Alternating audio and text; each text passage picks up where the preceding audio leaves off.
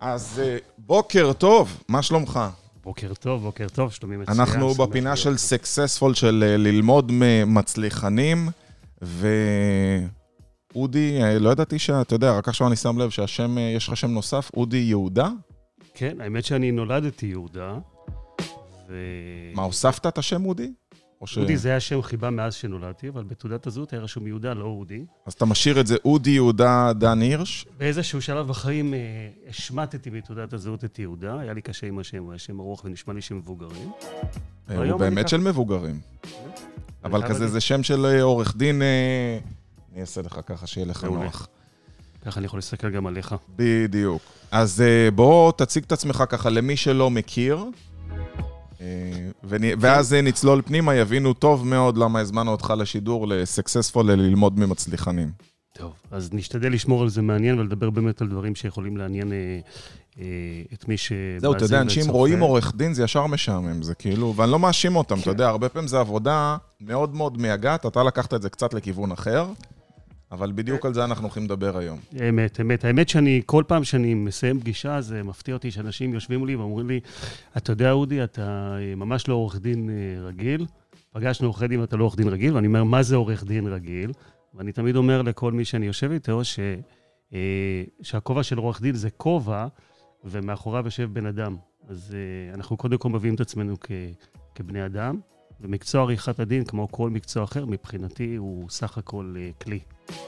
אז אתה בעצם עשית מסלול חיים אה, הפוך, נכון? אתה בדרך כלל, אתה יודע, יש עורכי דין שפורשים מהמקצוע והופכים להיות יזמים ואנשי עסקים, ואתה למעשה יזם ואיש עסקים שהפך להיות אה, עורך דין. אני זוכר אפילו שהיית מושקע בכמה סטארט-אפים, אולי תספר קצת רקע, ואז באמת נבין וננתח את ההצלחה. כן, אמת. אז אולי באמת, אה, אני אספר ככה איזה אנקדוטה קטנה על החיים שלי, שזה קצת אה, ייתן אה, אולי להבין על, על מהלך החיים שלי. אשתי, כשהכרתי אותה לפני 11 שנה, אני נשוי אגב, יש לי שישה ילדים. אתה יותר ו- פרודקטיבי ממני, זה שישה ילדים, אני עם חמישה, שישה. ואומרים לי, בואנה, אתה, מה, אתה גרוש, אתה נשוי פעם שנייה, אתה דתי לשעבר.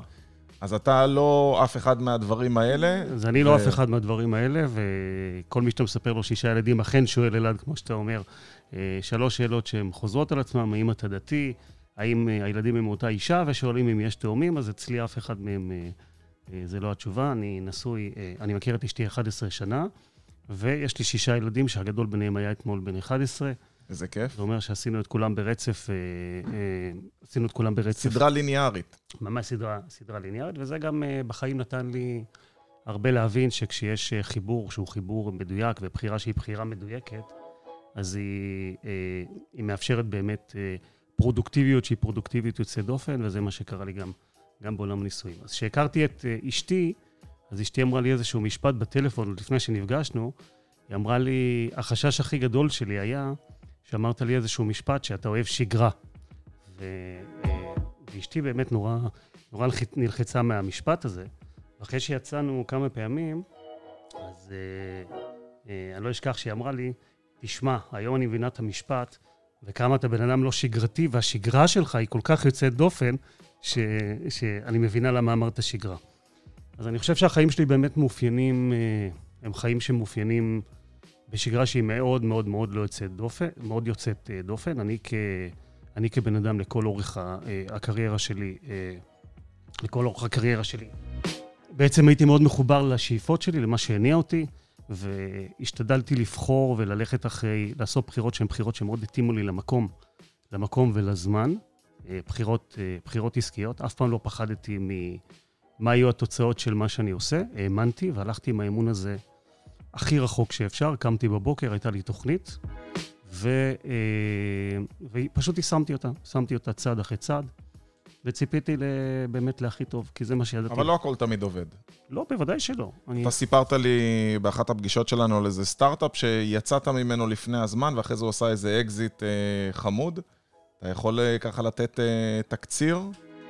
כן, זה סיפור על אה, סטארט-אפ בשם... אה, אולי עדיף לא להגיד את השם שלו, אה, יש לי אתה שם... לא חייב כן, להגיד, הכל כן, בסדר. סטארט-אפ באמת שהגיע להיקפים מאוד מאוד אה, גדולים, סטארט-אפ ששווה כמה, כמה מיליארדים, אה, וזה בעצם סטארט-אפ שהתחיל אצלי במשרד ב retainer, עם חבר'ה שהגיעו אה, יזמים עם רעיון, והרעיון, היישום של הרעיון היה יחסית בתחילת הדרך, ואני מצאתי בעצם אה, אה, שהיכולת שלי כעורך דין זה להביא להם ערך שהוא ערך מאוד מאוד מאוד אה, גדול, אם אני יוצא מהמשבצת שלי רק כעורך דין.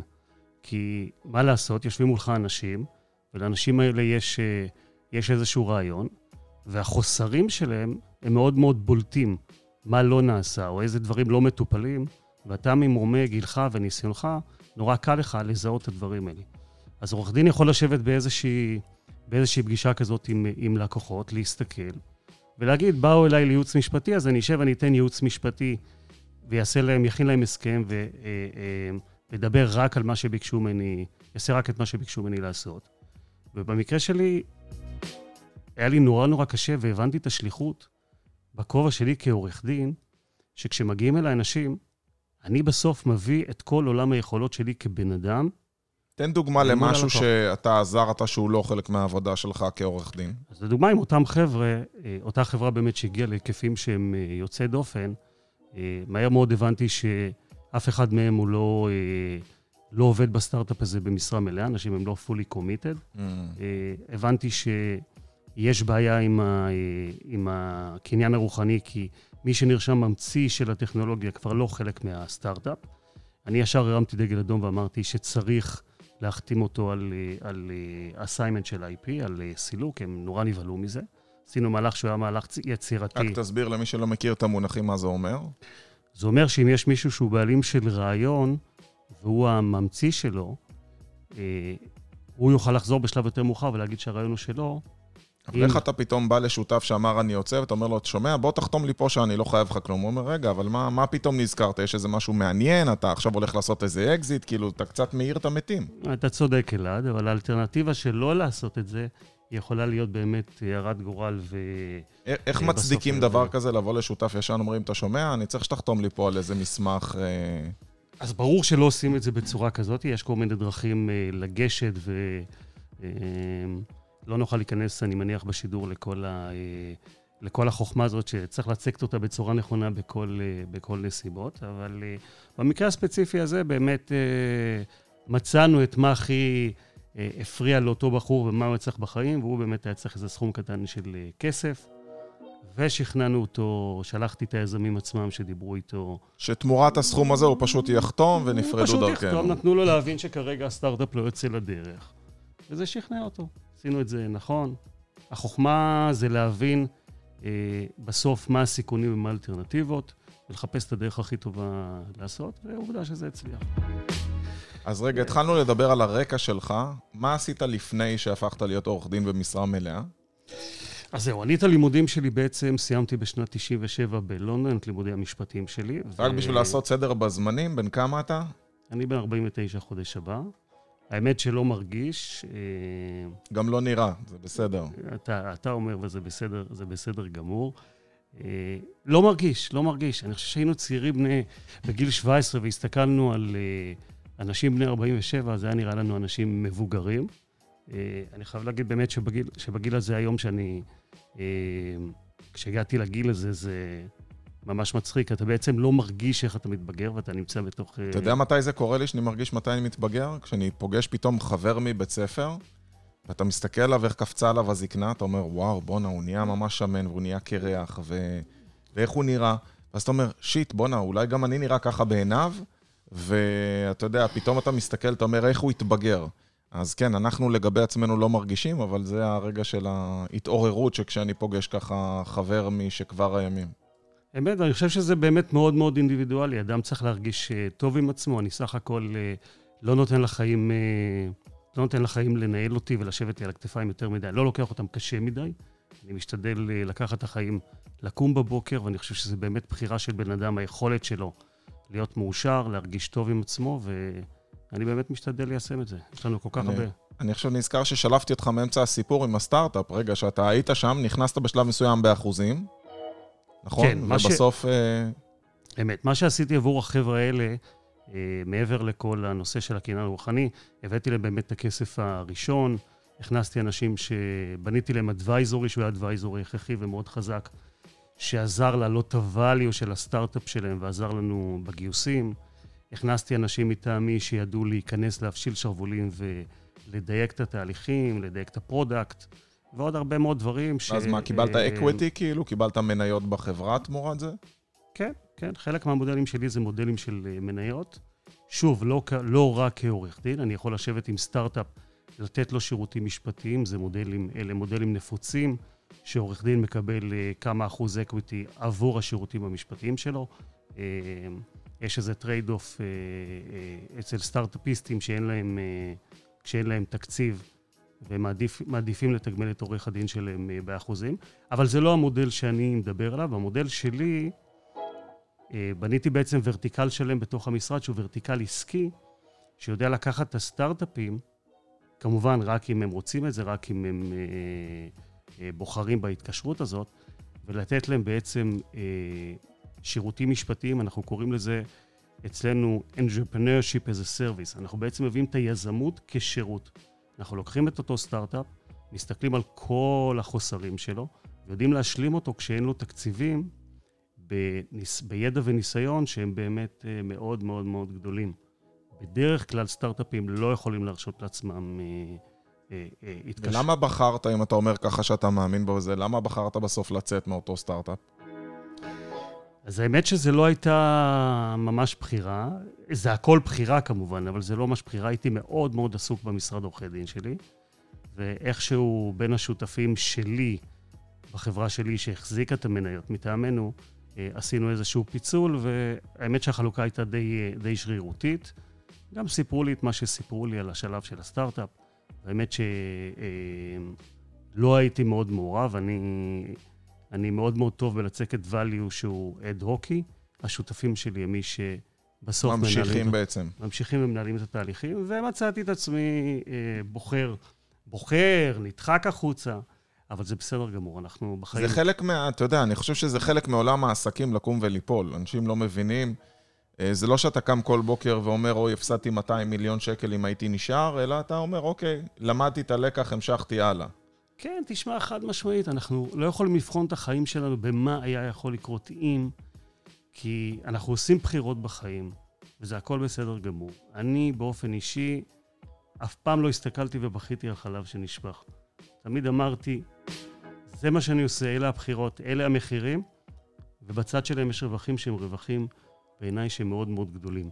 ואם אתה בוחר להסתכל על הרווחים, אתה מבין שהרבה פעמים, אם קיבלת החלטה מסוימת, גם אם היא נראית ברטרוספקטיבה כהחלטה לא נכונה, בסוף אתה לעולם לא תדע כמה היא השפיעה לך על ההצלחה ועל הבחירות שלך חד משמעית. בשלב הבא של החיים. לא יודע אם יצא לך לראות לפני אה, יומיים שלושה, עשיתי איזשהו שיעור בשיעורים היומיים שאני שולח בוואטסאפ, ואמרתי שהגעתי לתובנה שמי שמדבר כל הזמן על העבר שלו, לא מייצר את העתיד שלו. אתה מוצא אנשים שהם כל הזמן שקועים בעבר, ומדברים על מה היה להם, ומה יכל להיות להם, ואיך פעם הם פספסו, ומה פעם הם עשו, ואז אני מבין שאותו בן אדם בעצם לא מייצר לעצמו עתיד. אמת, אני לגמרי מתחבר לאמירה, אני חושב שהעבר, אפשר להשתמש בו, רק צריך להשתמש בו להסתכל על הידע, על הניסיון שקיבלנו בעבר, ולהשתמש בו לעתיד. אפשר לספר את הסיפור, אנחנו יושבים עכשיו, mm-hmm. מדברים על העבר, יש לו המון המון משמעות בחיים שלנו.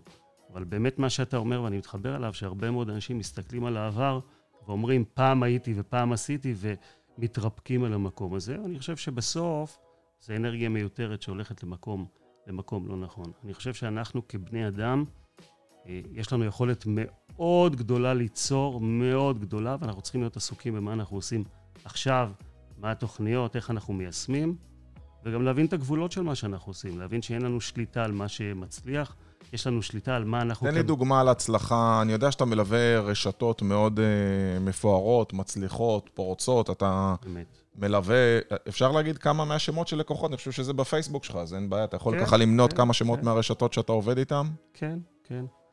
אה, אנחנו מלווים רשתות כמו צ'ילבוקס אה, וסקופ של ה... סקופ של, הנעל... של הנעליים? רשתות כמו סקופ של הנעליים, רשתות כמו מקסטוק, אה, שעשו את ההנפקה האחרונה שלהם, היינו איתם בשלבים משמעותיים בצמיחה שלהם, גם את בעלי המניות של, של הרשתות אנחנו מלווים הרבה פעמים בהשקעות הפרטיות שלהם, מעבר, ל, מעבר לטיפול של הרשת. המשרד מלווה בערך כ-60-70 רשתות בישראל. אה, בתחום הזכיינות ותחומים אה, נלווים. יש גם הרבה בתחום המזון, נכון? יש הרבה בתחום המזון, כן. אתה יכול להגיד כמה מהשמות? ככה, אתה יודע, אם זה מופיע כן. בפייסבוק, נראה לי שאין בעיה. אתה כן, מאוד כן. שומר על חיסיון לקוח, אבל... אה, כן, זה מצחיק, אתה יודע שאני לא תמיד זוכר את כל, את כל הזה, ששואלים אותי, אני כל פעם צריך, אני צריך לעלות ולהיזכר. אה, רשתות כמו בית, בית הפנקק, אה, בית הפול, רשתות פלאפל יש לנו במשרד, גלידות, אמרתי, צ'ילבוקס. צ'ילבוקס. הרבה אוכל. כן, הרבה בתחום האוכל, הרבה בתחום האוכל. מדהים. תן לי דוגמה לעסקה שממש הפתיעה אותך. כאילו, משהו שלא לא האמנת שהוא יתפוס ככה והוא תפס. שזה הלך טוב. איזשהו לקוח שהיה איזו עסקה שאתה אומר, וואו. אני חושב שאני, אה, קודם כל אני חי בעולם של יוצא דופן. תוצאות יוצאות דופן זה משהו ש... זה השגרה שלך? זה השגרה שלי, כן. אני חייב להגיד ש, שתוצאות יוצאות דופן זה משהו שהוא לא זר אצלי. אני חושב שאנשים עושים דברים, לאו דווקא אצלי, אצלי, אצל הלקוחות שלי, אצל אנשים מסביבי. אני רואה את הדברים האלה, הדברים האלה קורים. והם קורים, אה, תכף אני אגע בעולם הרשתות ששאלת, אבל אני חושב שהם קורים בזכות יזמים שהם יזמי, יזמים יוצא, יוצאים דופן. שיש יזם שהוא יזם יוצא דופן, שעושה את הדברים נכון, שעושה את הדברים באדיקות וב... במסירות. ועובד לפי, לפי תוכנית, הוא בסוף, והוא מתמיד אגב. תוצאות יוצאות דופן זה חלק מ, מעולם, ה, אה, מעולם ה, הצפוי והמצופה. אז יש לי שאלה אליך, אתה יודע שאתה הצלחת בתחום עריכת הדין איפה שהרבה לא הצליחו. מה לדעתך יוצא דופן בך, שדווקא גרם לך להצליח יותר? תראה, אני בכל דבר שעשיתי בחיים, אלעד, אה, תמיד עשיתי אותו הכי טוב שאני יכול. כשאני אבל כולם מתאמצים, אתה יודע, זה לא, זה, אני לא אפתור אותך מהשאלה בתשובה כזאת. לא, כי כולם לך. יגידו, אני מתאמץ הכי הרבה, זה כמו מבצע סבתא, מתחילים הכי חזק, לאט לאט מגבירים. כולם, גם אם הם לא עושים את זה, בטוחים שהם עושים את זה. בכל אופן, נכון, נכון. יש דברים שאתה עושה שהם מוצלחים, ויש בטוח עורכי דין שמסתכלים על השידור, אומרים, למה הוא עובד עם הרשתות האלה, ואני עדיין, אה, לא יודע, מאמת חתימות תמורת אה, 200 שקלים, ולא מצליח להשיג לקוחות. תראה, אני את הלימודים שלי סיימתי בשנת 97, הקריירה שלי, אולי בכמה מילים אני אגיד, עברה בעולם היזמות, לונדון, ברצלונה, חזרתי לישראל, עבדתי בארנסטן יאנג כמה שנים בתפקיד שהוא תפקיד רוחבי, משם אה, יצאתי שוב ליזמות, מכללה לרפואה משלימה. עשיתי הרבה מאוד דברים אה, בקריירה שלי. מהמם. כשאני פתחתי את משרד עורכי הדין, ה- ואולי באמת הנגיעה הזאת, הסיפור סביב זה הוא, הוא, אה, הוא יהיה מעניין. הבחירה שלי במקצוע עריכת הדין באה מתוך הבנה שיש לי ניסיון עסקי מאוד מאוד מאוד גדול. עשיתי המון דברים בחיים. המון דברים בהמון מדינות, והניסיון העסקי הזה של היכולת להקים, היכולת לגייס כסף, היכולת לפתח עסקים, אתה יודע, אין לסגור הרבה עסקים. עורכי דין שמגייסים כסף עבור לקוחות, ואתה חוזר על זה כבר כמה פעמים. אתה ממש עוסק נכון. בגיוס, יש לך איזשהם אה, פול כזה של משקיעים שאתה מעניין אותם. כן, אז אני כבר אגע בזה ברשותך, אני רק אספר שבאמת הבחירה ב, בלחזור לעריכת הדין בגיל יחסית מאוחר בקריירה, אני חושב שהייתי בן מה זה גיל מאוחר? שנת 2008, אני היום בן 49, אני 12 שנה. בעצם בגיל 37 חזרתי לתחום עריכת דין. אנשים לא עושים את הסיבוב הזה, בדרך כלל עורכי דין יוצאים החוצה לעסקים ולא נכון. להפך. אה, אני דווקא ראיתי את עולם היכולות העסקיות שלי כהיתרון הכי גדול שלי כעורך דין. ידעתי שאם אני אכנס לעולם עריכת הדין, אני מביא בשורה שהיא בשורה מאוד מאוד גדולה. אני מביא ידע וניסיון עסקי, שאותו בסוף אני נותן ללקוחות שלי. אני חוזר למשפט שלי בהתחלה, שבסוף העורך דין לא נותן רק ייעוץ משפטי. עורך דין שיושב ונותן רק ייעוץ משפטי חוטא בעיניי למטרה. כשיושב מולו לקוח, הלקוח שלו זה בן אדם, הוא נמצא בצומת בחיים. לא חשוב אם הוא מישהו שנמצא בפשיטת רגל, רשת שרוצה לפתח את הפעילות שלה, או איש עסקים לפני עסקה מאוד מאוד מאוד גדולה. האנשים האלה זה בשר ודם, והם נמצאים שם, והיכולת שלי כעורך דין להשפיע רחב היא עצומה. להביא את כל הניסיון שלי העסקי, לגעת בהם, לחזק אפילו את, את המקום, ה, ה, את עולם החוסר ודאות שהם נמצאים לפני עסקה. לחזק אותם, להוציא זוג שנמצא במשבר נישואים בגלל פשיטת רגל מחוזקים, לשלוח אותם אפילו למישהו להתייעץ. אתה מאוד. בן אדם של אנשים, אני מכיר אותך. נכון. אתה מודע לזה? שזה אחת מהתכונות החזקות שלך? כן, אני חושב... תראה, קשה לי להעיד על עצמי, אבל אני מאוד אוהב אנשים. אתה יודע שאנחנו, אני- יש לנו פה משפט שזה לא נקרא להשוויץ אם זה נכון. אז אתה יכול כן, להגיד מה כן. שנכון, בשביל זה שאלתי אם אתה מודע לזה. יש כאלה שאומרים, אני- אה, אני לא מודע לזה, חשבתי שכולם ככה. כן, אני תראה, שמח שאני יכול להביך אותך בשידור, אתה יודע, זו הזדמנות כזאת. אתה מבהיר, נורא, האמת זה נורא מצחיק, אבל נורא קשה לי לדבר על עצמי, אתה יודע, ול, ולקחת. ולייחס לעצמי. כי אני כל החיים דווקא הסתכלתי, אתה יודע, ותמיד שפטתי את עצמי קצת בחומרה, ודווקא בחיי הבוגרים הבנתי בעצם מה אני לא ומה אני לא טוב, ולא התביישתי להודות בזה. אני חושב שזה דבר בעיניי שהוא... דרך זה הבנתי איפה החוזקות שלי ואיפה התשוקות שלי. אני בן אדם שמאוד מאוד מונע מתשוקה. אני קם בבוקר, אני מחובר לתשוקות שלי, והבאתי גם את המשרד שלי וגם את החיים שלי, הבאתי למקום שבו אני נמצא במינימום מאמץ ומקסימום תוצאה. אני עושה את מה שאני הכי טוב בו בחיים, וזה ההישג הכי גדול אבל אתה שהגעתי יכול. להגיד לי עכשיו, אתה מה, עובד חמש שעות ביום, או שאתה אומר, אני עובד 15, לא. אבל בכיף? אני עובד 24-7, אני בן אדם שעובד כל הזמן, אבל אני עושה את זה מבחירה. יכולתי לבחור אחרת. זהו, אתה יודע שיש אנשים שמבלבלים, אה, אני כל הזמן אומר לבן אדם, בוא, אנחנו נלווה אותך ותראה, אתה תצמח ותעשה, ו... אז הוא אומר, כן, אבל אתה יודע, אני יושב איתך פה עכשיו והשעה שבע בערב, ואתה פה איתי, אני אומר לו, ואיפה הבעיה? אני לא מבין. ויש כן. ציטוט שאני מאוד אוהב, הוא פעם היה אה, מודבק לנו על הקיר במשרד של קונפיציוס, שהוא אמר, find a job you love, and you will never need to work a day in your life. ואני חושב שיש הבדל בין אה, לעבוד קשה ללעבוד הרבה. אני חושב שאנשים מבלבלים שם, אני יכול לעבוד, כאילו, מבחינתי לעבוד הרבה שעות זה לא לעבוד קשה, אבל לקום לאותו דבר שעשית אתמול זה לעבוד קשה. אני כל יום מתקדם, ואם אני מתקדם, אז אין לי בעיה לעבוד קשה. ואני חושב ששם ההבדל. באיזה שעה אתה קם?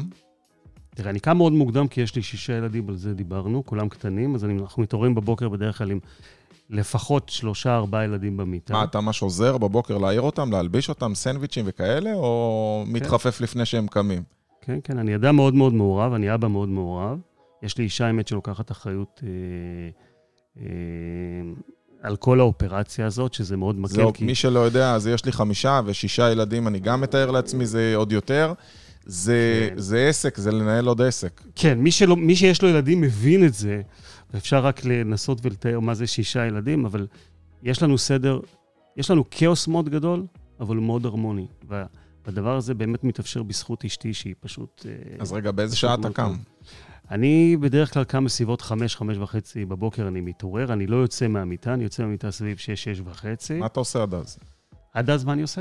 כן. אני חושב בדרך כלל, באמת? אני מנסה קצת עוד להירדם, מחבק את הילדים במיטה. כן, יש לי את השעה בבוקר ככה של... אני, אני לא יודע, אני מרגיש בזבוז זמן, אני כאילו ישר קופץ, אולי כי אין לי ילדים במיטה ואשתי נוחרת בשעות האלה, סליחה, נאית, את לא נוחרת, זה סתם היה בצחוק. אה, אבל אני יכול להגיד לך שאני, בום, כאילו איך ש... אני לא אשכח את זה שהייתי באלפים, אתה יודע, אנחנו מוציאים הרבה פעמים נסיעות כאלה של מכוניות על, עוד כשהיה מותר לטוס. אני ו- מקשיב לך ואני אנסה לשתף בכיף. והגיע איתי אה, ביחד, אה, מי שאז אה, עבד איתי הרבה מאוד שנים, אריה טוקר, לא יודע אם יצא לך להכיר אותו, ואריה באותו זמן, הוא ישן איתי ביחד באותו חדר, והוא אומר, תשמע, לא תיארתי לעצמי, איך שהשעון מצלצל, אתה פשוט קופץ, כאילו, לא ראיתי דבר כזה, כאילו, אתה בום, כבר במקלחת, צחצח שיניים, זה, ואנשים לא מבינים שאני, באמת, חמש דקות אני כבר למטה בהליכה מהרגע שהשעון צלצל, אחרי צחצוח שיניים, שטיפת פנים ולהתלבש. שמע, אני מעריץ את זה אצלך, ואני רק אגיד את הדבר הבא. פעם, כשלא היו לי ילדים, לא הייתי יכול לקום לפני תשע בבוקר. וכשהיה לי ילד ראשון, קמתי כבר בשמונה בבוקר, שמונה הייתי חייב לקפוץ מהמיטה, נראה לי מוזר להישאר בשמונה במיטה, ואני חושב שבסוף זה באמת עניין של הרגלים. ניסיתי כמוך לקום איזה יום בחמש בבוקר, אמרתי, מועדון החמש בבוקר, אני מנסה לעשות. מודה, קמתי, עבדתי שעה על המחשב, חזרתי למיטה לחצי שעה של... אמרתי, אם אני לא חוזר למיטה, היום שלי אז יהיה מרוסק. באיזה שעה אתה אבל- מסיים את אבל היום? זה באמת עניין של הרגל, אגב. חד. משמעי. וככל שאתה קם יותר מוקדם, נראה מוזר להישאר. אבל האם אתה בן אדם שאתה יותר אפקטיבי בבוקר או בערב? אני יותר... מה השעות הכי טובות שלך? אני חושב שאני, אני חושב שאני אני איש של בוקר, למרות שאני נורא נורא אוהב את הלילה. היום קשה לי יותר לעשות uh, כתיבה בלילה ולשבת כי על אני, דברים נגיד, עמוקים. תפוס אותי ב-7-8 בערב, אתה יכול להוציא ממני מה שאתה רוצה. אני פשוט גמור בשעות האלה. כאילו, מה זה גמור? אני כבר לא אפקטיבי, אני, אני עובד כן. בסלד כזה גבוה כל היום, שכשאני מגיע ל-7-8 בערב, באמת שאני לא... זה לא השעות הטובות שלי. בא ללכת הביתה, לאכול, להיות עם הילדים, עם האישה, להתקלח, כאילו... אתה יודע, אני בזון אחר, אבל חמש בבוקר אני יכול לעשות אחלה עסקאות. תשמע, אני מתחבר מאוד למה שאתה אומר, כי אני משתדל כל יום להיות בשבע, שבע וחצי בערב. אה, בשביל להיות קצת עם הילדים לפני השינה, זה נורא נורא חשוב לי, ולא להכניס הביתה. אתה יודע, מאז עולם הטלפונים, אנחנו נכנסים הביתה, אני תמיד אומר לעצמי, אתה נכנס עם עוד אה, 4,000 חברי פייסבוק שלך, וכל אה, הוואטסאפים שלך, ואתה בעצם הכנסת את כולם אליך הביתה, זה ה... אתה יודע, זה ה... אה, אני יכול להמשיל את זה בצורה, בצורה כזאת. אז זה באמת עניין של הרגלים, נורא קשה לי לשים את הטלפון בצד, אני מודה. אתה יודע שהייתה לי איזושהי תובנה, יש לך חדר עבודה בבית? יש לי חדר עבודה, כן. ואתה עובד בו?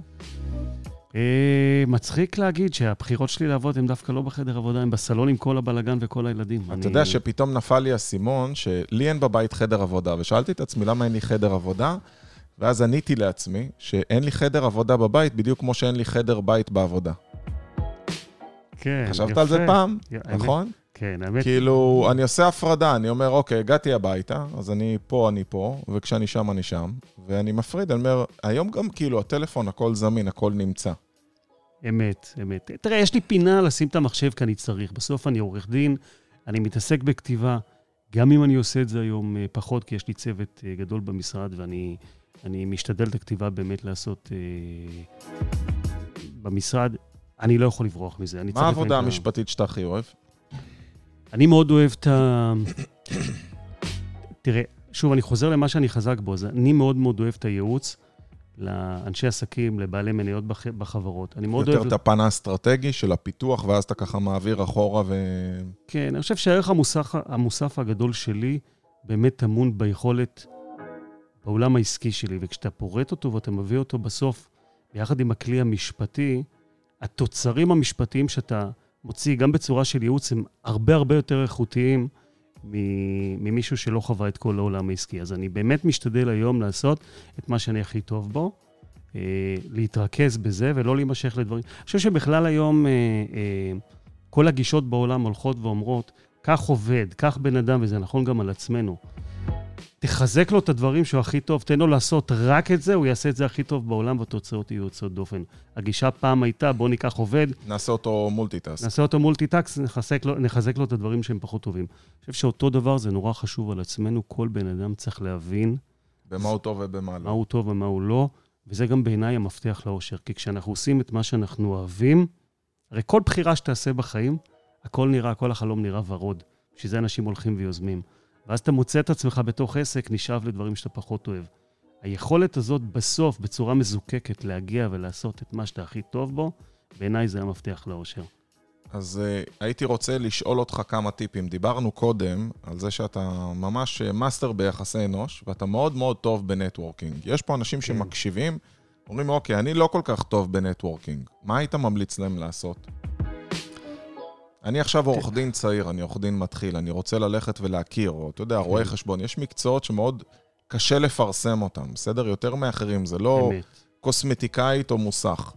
איך, איך אתה פרצת את הדרך, או מה הטיפים שאתה יכול לתת להם, שהם כן יכולים לעשות ויעזרו להם אה, ככה להשיג את הלקוחות הראשונים שלהם? כן, תראה, כשאני פתחתי את המשרד, כשאני הקמתי את המשרד עורכי דין, לא, לא, עבד, לא עברתי במשרד גדול. אמרתי, הייתי בחיי הבוגרים, הייתי בן 37, ואני ידעתי שאני אדע לעשות שני דברים. אחד, אני אדע לבנות מרכז ידע, כי אני אביא עורכי דין שהם עורכי דין טובים, כי לי לא היה את הידע המשפטי.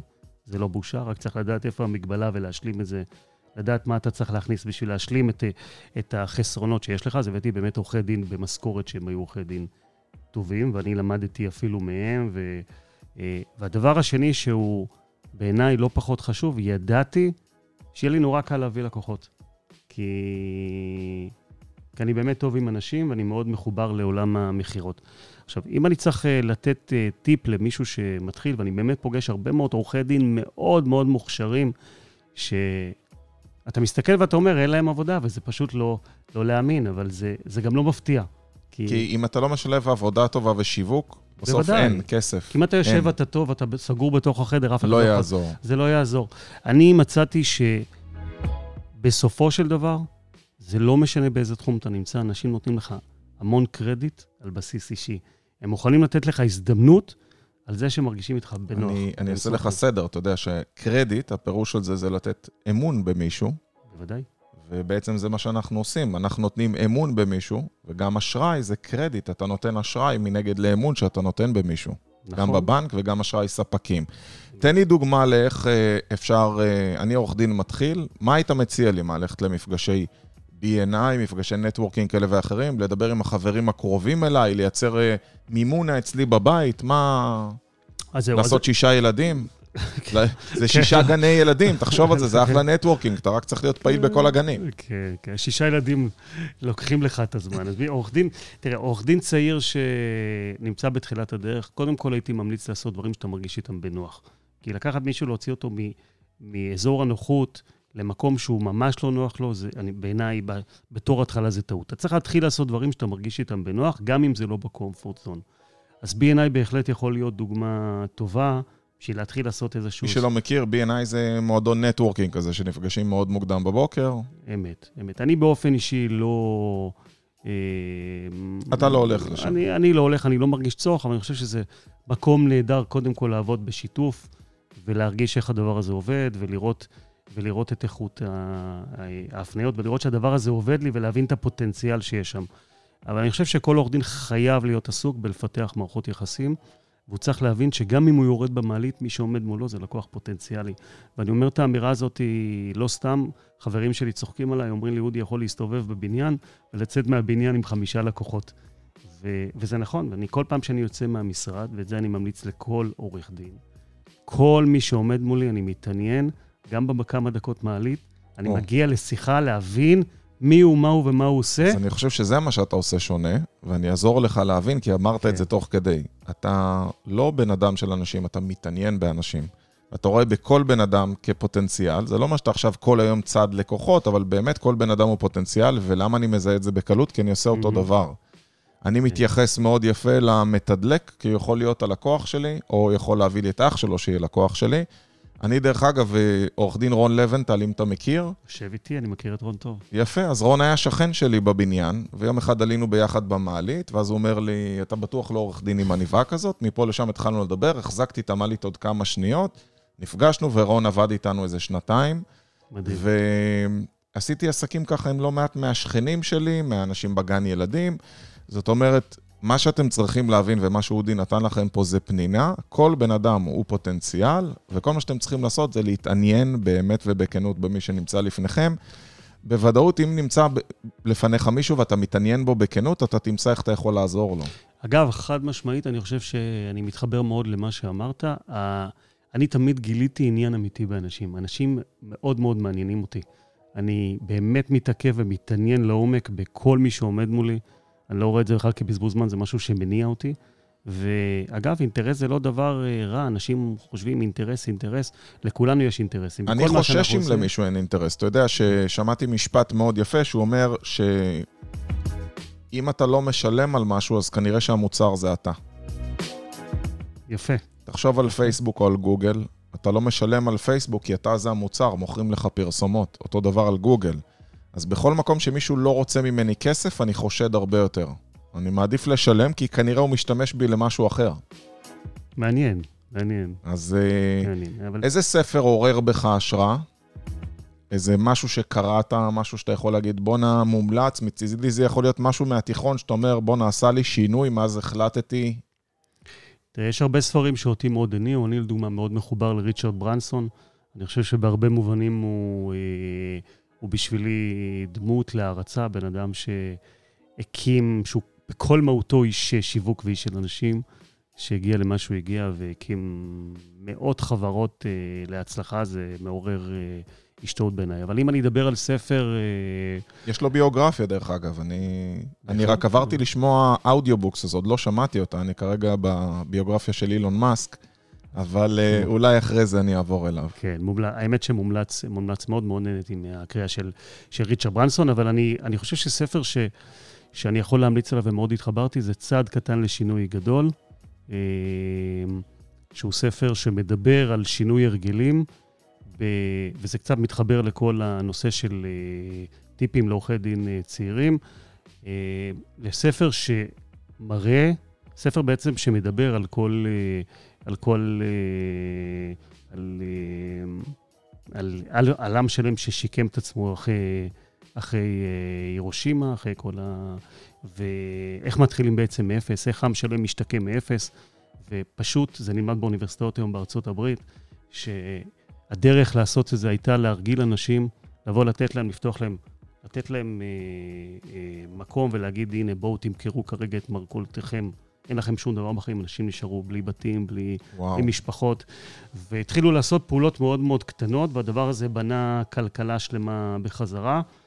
אה, ספר שמאוד השפיע עליי, ספר שהראה איך אנשים שמנים, אתה לא יכול לקחת אותם ולתת להם תוכנית עכשיו להרזייה שמחייבת אותם לחמש פעמים בשבוע לעלות על הליכון ולעשות, ללכת שעה ולשנות הרגלי אוכל בצורה קיצונית. הם פשוט, אה, אה, בדרך הם, אה, אה, הם ייחשלו. הכל מתחיל בצעד קטן, מתחיל... וגם לפני השידור דיברנו על uh, התמדה ועל החשיבות שבלהתמיד כשאתה עושה קטן, משהו. אבל צעד קטן באמת, אני מדבר על דברים קטנים שהם בגדר אבסורד. כשאתה אומר לעשות אותם, זה אפילו לא מפריע לי. אני רוצה עכשיו לקבוע פגישה עם לקוח, אני אקבע פגישה אחת בשבוע, לא יותר, אבל תקבע פגישה אחת. תתחיל במשהו אחד קטן. ותהפוך אותו להרגל. כשאתה הופך אותו להרגל, קל לך לעבור לשלב הבא, זה נכון לכל דבר בחיים. וזה ספר פשוט שהתובנה שלו, יש לה אימפקט מאוד גדול למי שמאמץ את הדבר הזה ומבין שאפשר להגיע לכל הרגל אם אתה מבין את הדרך, ואז אתה יכול להגיע לאיזה תוצאות שאתה רוצה. אנחנו כבני אדם יכולים להשיג הכל בחיים. אין מישהו שהגיע לתוצאות הגדולות שלו בחיים בלי להתחיל בהתחלה. נכון. באיזושהי... הכל התחלה. מתחיל מצד אחד קטן. זה נכון ליזמים, זה נכון לעורכי דין, זה נכון לכל מי שאנחנו פוגשים, ב... פוגשים בחיים שלנו, זה נכון בוודאי לעצמנו. חד משמעית. אודי, דמות כן. מעוררת השראה, חוץ מהורים. חוץ מהורים, דמות מעוררת השראה. מישהו שאתה אומר לי, וואלה, השאיר בי חותם, עשה לי כן. אימפקט, משפט ששמעת, בין הירקן השכונתי, לא יודע. כן, אני חייב, אני חייב, תשמע, אני לא יכול שלא, שלא לתת את הקרדיט לאשתי, זאת האמת. אני חושב, okay. אוקיי. אני חושב שאשתי, אה, זה הדבר הכי מדויק שקרה לי בחיים.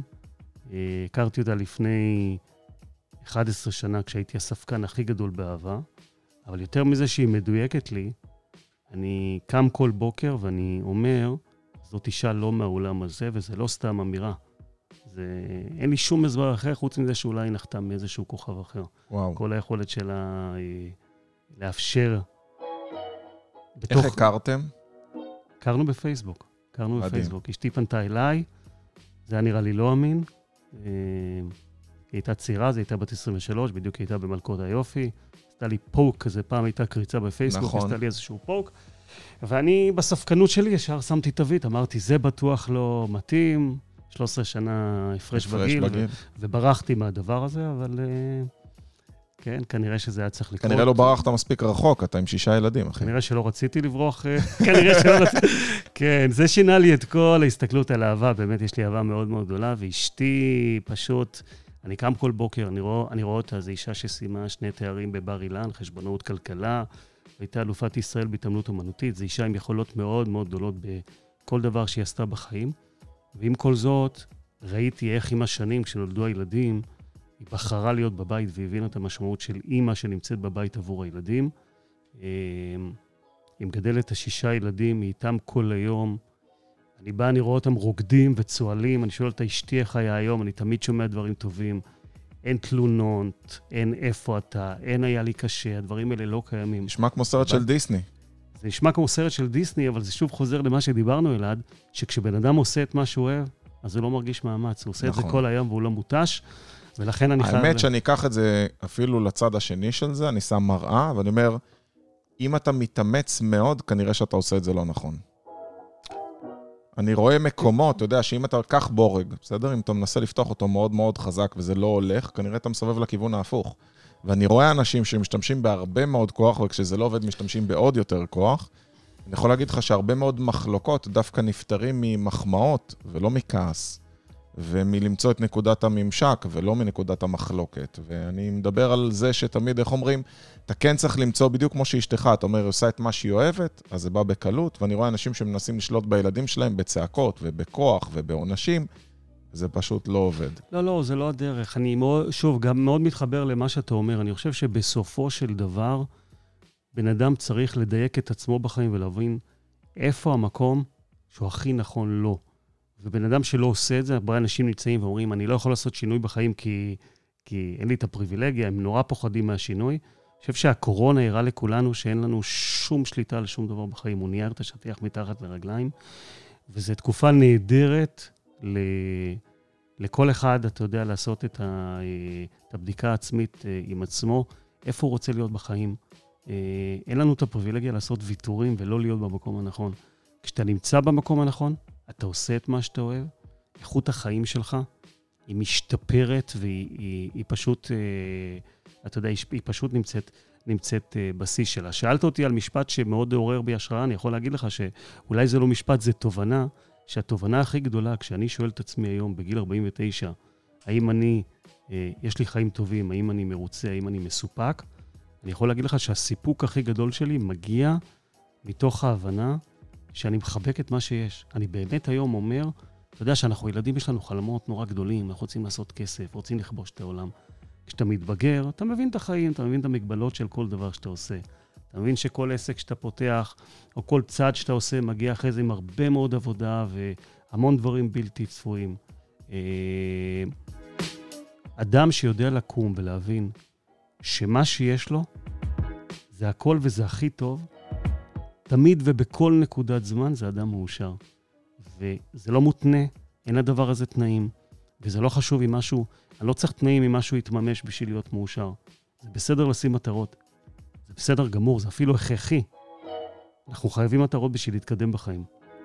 ואז אני קם בבוקר ועושה את כל מה שאני יכול, ושם את הראש על הכרית בלילה, ויודע שעשיתי את כל מה שאני יכול. ו... ואז אני יכול להיות מסופק, כי אין לי שליטה על התוצאות.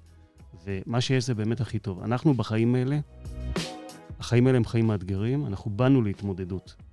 יש התמודדות, יש טרגדיות, יש דברים, יש סגירת עסקים, יש המון המון דברים טובים ונפלאים. בסוף זה עניין של גישה. איך אני מתייחס לכל, מה האינטרפטציה שאני נותן. הכל למה... עניין של נקודת מבט. כל עניין של נקודת מבט, וכשמבינים את זה, ואז אתה מבין שאם הגישה שלך היא גישה חיובית כלפי מה שיש, ואתה מבין, הדתיים לא סתם אומרים הכל מאלוהים, זה, זה הכל מהקדוש ברוך הוא. זה נורא נורא מקל להגיד, מה שקרה הוא נכון והוא מדויק לי, וכנראה שהוא היה צריך לקרות. אה, דיברת על מטרות. תן לי מטרה אחת שלך ל-2021. מטרה שלי, אולי זה קצת מוביל אותי למה שאני באמת עושה היום, שהוא אולי אחד הדברים הכי גדולים בקריירה שלי. אני נמצא כרגע בהקמה של אה, קרן, קרן הון סיכון, ש... אה, שהמיקוד שלה זה תחום ה aerospace וה deep-tech. מה זה deep-tech? טכנולוגיות שהן טכנולוגיות אה, באמת אה, עמוקות, אה, משמעותיות. מצאתי את עצמי בתוך מיזם מדהים, באותה קרן עם שותפים, ליאור הרמן וירון שגיא, שהמפגש איתם, הולך הרבה שנים אחורה, אבל חזרנו להיות בקשר לפני, בשנה, בשנה האחרונה. מיסדנו פעילות משותפת דווקא בתחום, בתחום הייעוץ לחברות, והרעיון של הקרן היה רעיון שלהם, אני הצטרפתי לקרן הזאת. והדבר הזה קורה נורא נורא מהר. נורא מהר. רתמנו אה, אנשים מהצמרת העסקית בעולם האירוספייס אה, בישראל ובעולם כאדוויזור. אני רואה שכולם כולם מסתכלים על הדבר הזה כבשורה מאוד גדולה. אה, אנחנו כרגע לפני הגיוס של כסף. מדהים. ה-GP שלנו. אז שיהיה המון המון בהצלחה עם הדבר הזה. אני מאוד מודה לך, ומשפט אחרון לסיום, מה זה מבחינתך הצלחה? הצלחה מבחינתי זה היכולת להגיע ולהרגיש שאתה מאושר, זו ההצלחה הכי גדולה בחיים. להיות במינימום מאמץ, מקסימום תוצאה. יפה. כן. אז אה, אודי, יהודה, דנר הירש, אני מודה לך מאוד על השידור. אנחנו בשמחה, עוד בשמחה. נפרוש לנו לאיזה כוס אספרסו, ואני מאחל לכם שתעקבו על סקסספול, אם אתם אה, בספוטיפיי או ביוטיוב או בפייסבוק, איפה שאתם נמצאים, אל תשכחו לעשות לנו פולו. אנחנו נתראה בשלישי הבא. שהכל יהיה בהרמוניה. אמן. יום טוב.